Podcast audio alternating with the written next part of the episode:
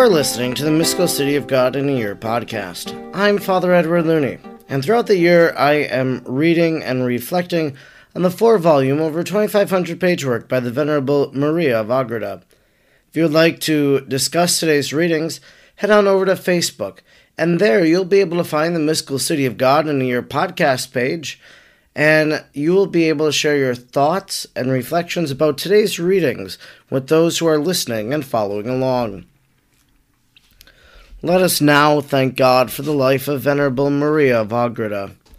Almighty God, you will that all people know the saving power of Jesus' name. Throughout time, you have sent missionaries to your people who proclaim the good news.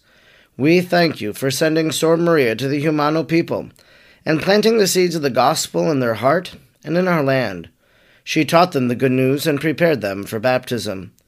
We look to her example in holy life and wish to be taught by her today.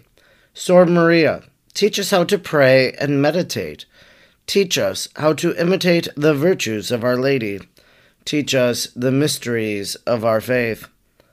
Almighty God, stir aflame in our hearts the same missionary fervor of Sor Maria, so we may be as emboldened as she was to proclaim the gospel of our Lord Jesus Christ, who lives and reigns with you in the unity of the Holy Spirit, God, forever and ever.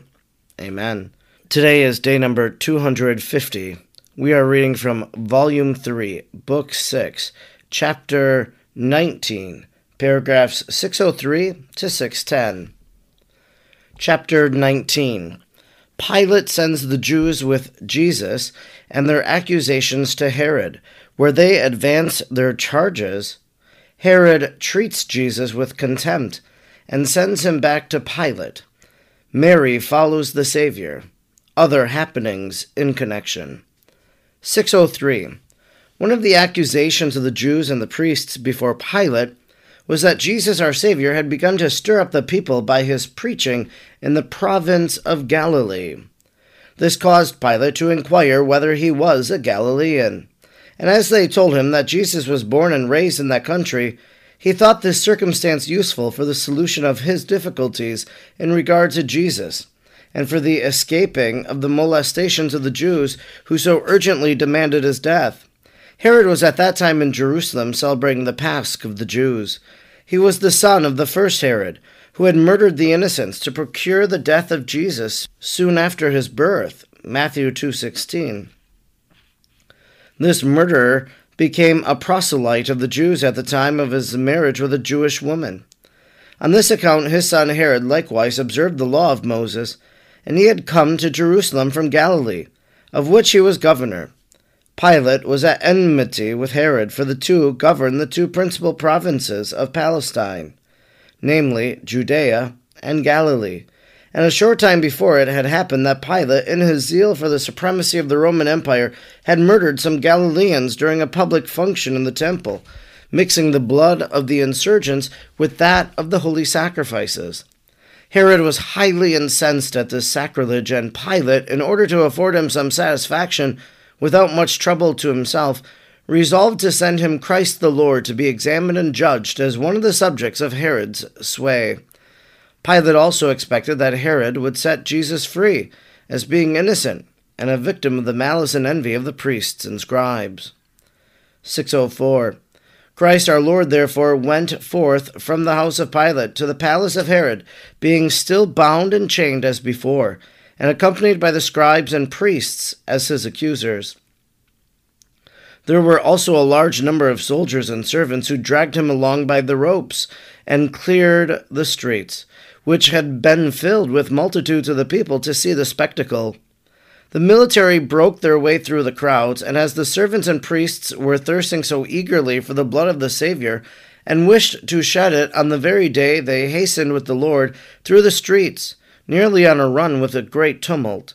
Mary also set forth from the house of Pilate with her company, in order to follow her sweetest son Jesus, and accompany him on the ways, which he was still to go until the death on the cross. It would not have been possible for the lady to follow her beloved closely enough to be in his sight, if she had not ordered her holy angels to open a way for her. They made it possible for her to be constantly near her son, so that she could enjoy his presence.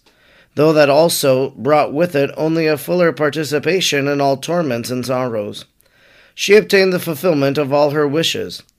For walking along through the streets near the Saviour, she saw and heard the insults of the servants, the blows they dealt him, the reproaches of the people, expressed either as their own or repeated from hearsay. 605. When Herod was informed that Pilate would send Jesus of Nazareth to him, he was highly pleased.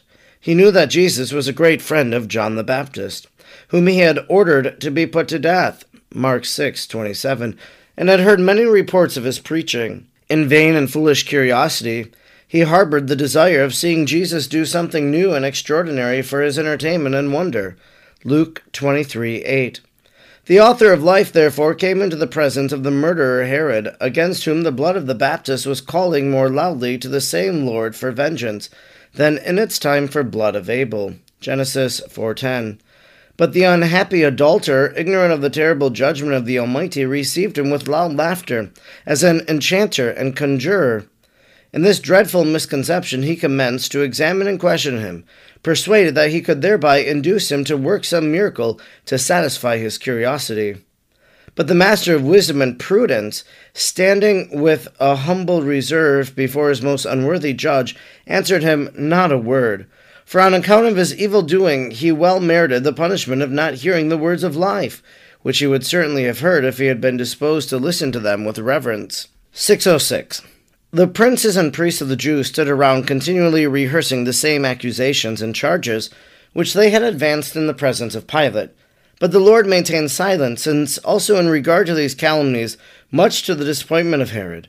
In his presence, the Lord would not open his lips, neither in order to answer his questions, nor in order to refute the accusations.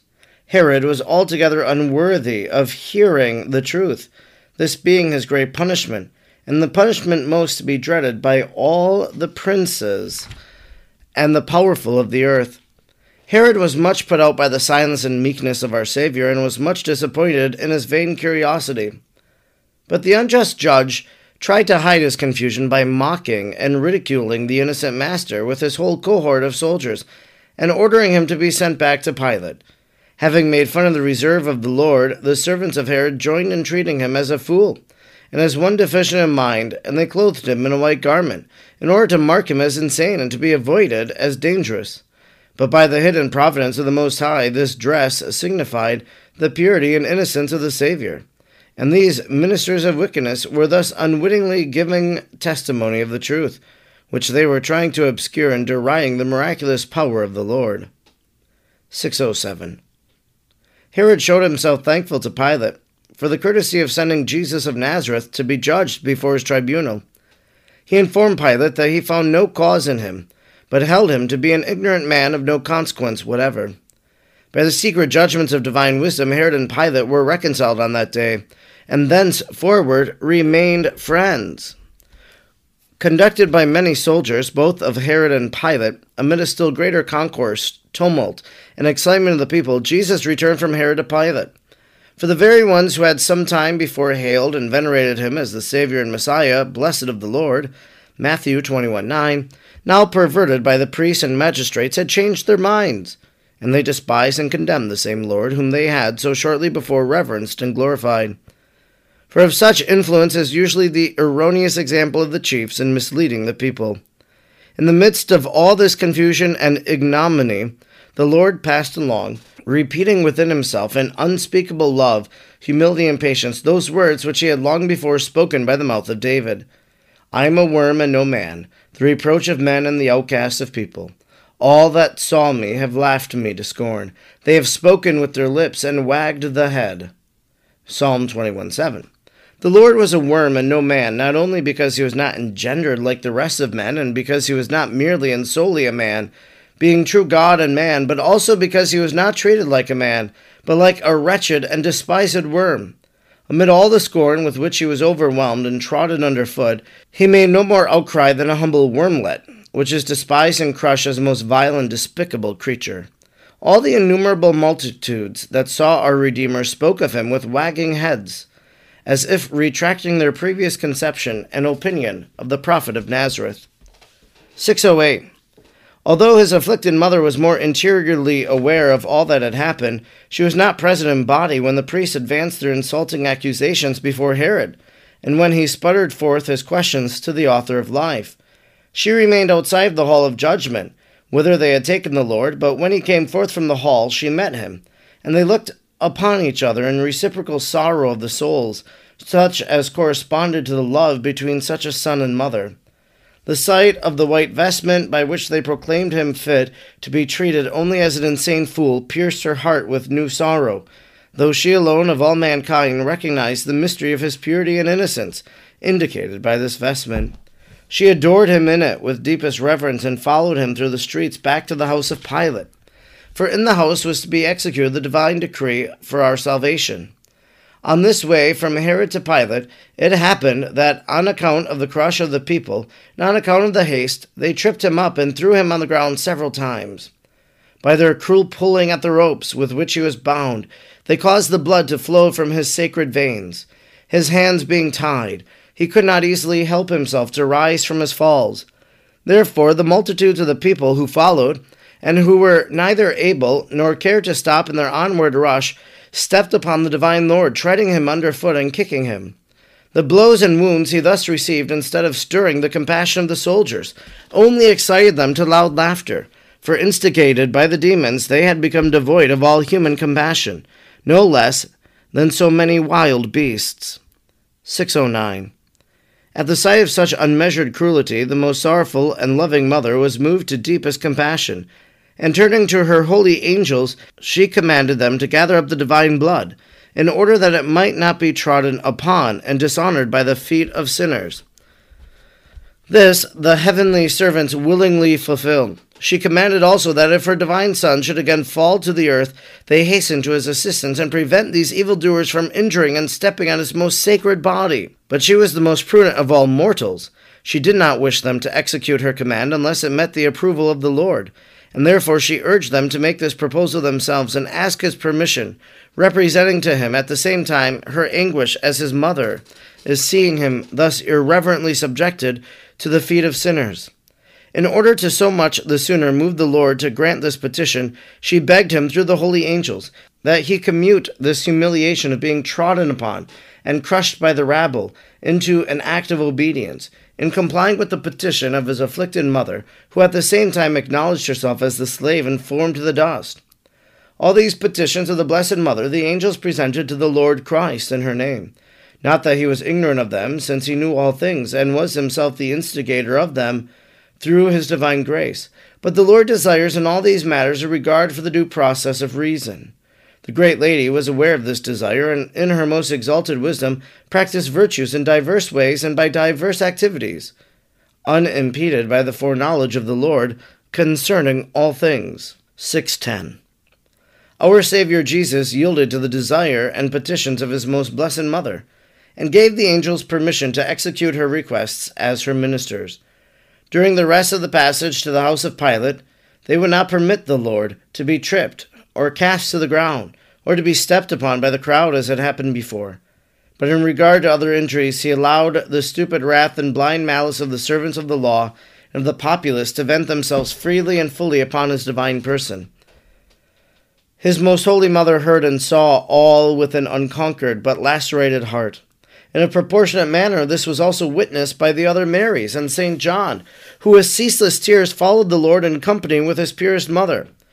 I do not stop to describe the sorrows of these and other pious women who attended upon the Queen, because I would go too wide of my subject, especially if I were to describe the doings of Magdalene, most distinguished in her ardent love of Christ, and most pleasing to the Saviour. For to her we must apply what Christ himself said when he justified her, that those love most to whom the greater sins are forgiven. Luke 7 43. This concludes our reading today for day number 250. We've been reading from Volume 3, Book 6, Chapter 19, paragraphs 603 to 610. One of the very reasons Jesus is being brought before these tribunals, before Pilate, before Herod, is because of his preaching. What he preached. And we know his words of preaching, we've read them in the Gospels. We've heard him proclaim the kingdom of God, for example. We've heard him uh, preach about the kingdom of heaven and what it's like. He preaches forgiveness. He preaches all of these different messages, the Beatitudes. And yet, this preaching is viewed as a threat, even though now we allow that preaching of Jesus to guide our very lives, that we try to do as he commanded us, that we try to live what he taught. We, of course, have the presence of Our Lady in our reading today, and very powerful in the sense that Mary also set forth from the house of Pilate with her company in order to follow her sweetest son Jesus and accompany him on the ways. So we have Mary following Jesus as he as he leaves Pilate's house. And then we have Mary asking the angels to protect Jesus, to not let him fall. We have Mary requesting that the blood of Jesus be wiped up from the ground. That's an image again from The Passion of the Christ, a, a movie that maybe you have seen. And you wonder what happened with those cloths then, that they wiped the ground of his blood. Did Mary keep them? Are they relics? Did somebody hold fast to them? It's like the swaddling cloth that Jesus was wrapped in. What happened to that?